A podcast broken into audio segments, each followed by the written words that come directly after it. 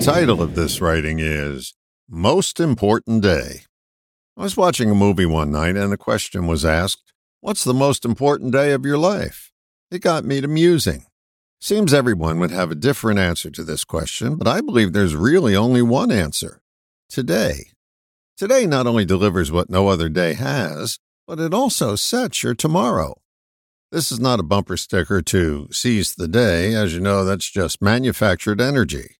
This is more about noticing the importance of today. Today isn't yesterday, nor is it tomorrow. It's its own special day. I wonder how you'll spend your day today. Will you attempt to relive yesterday or mentally project yourself into tomorrow? Both of those strategies will have you miss the importance of today. Today is as important as any day in history.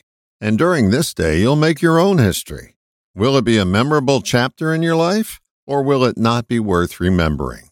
Here's a reminder for us all make today important.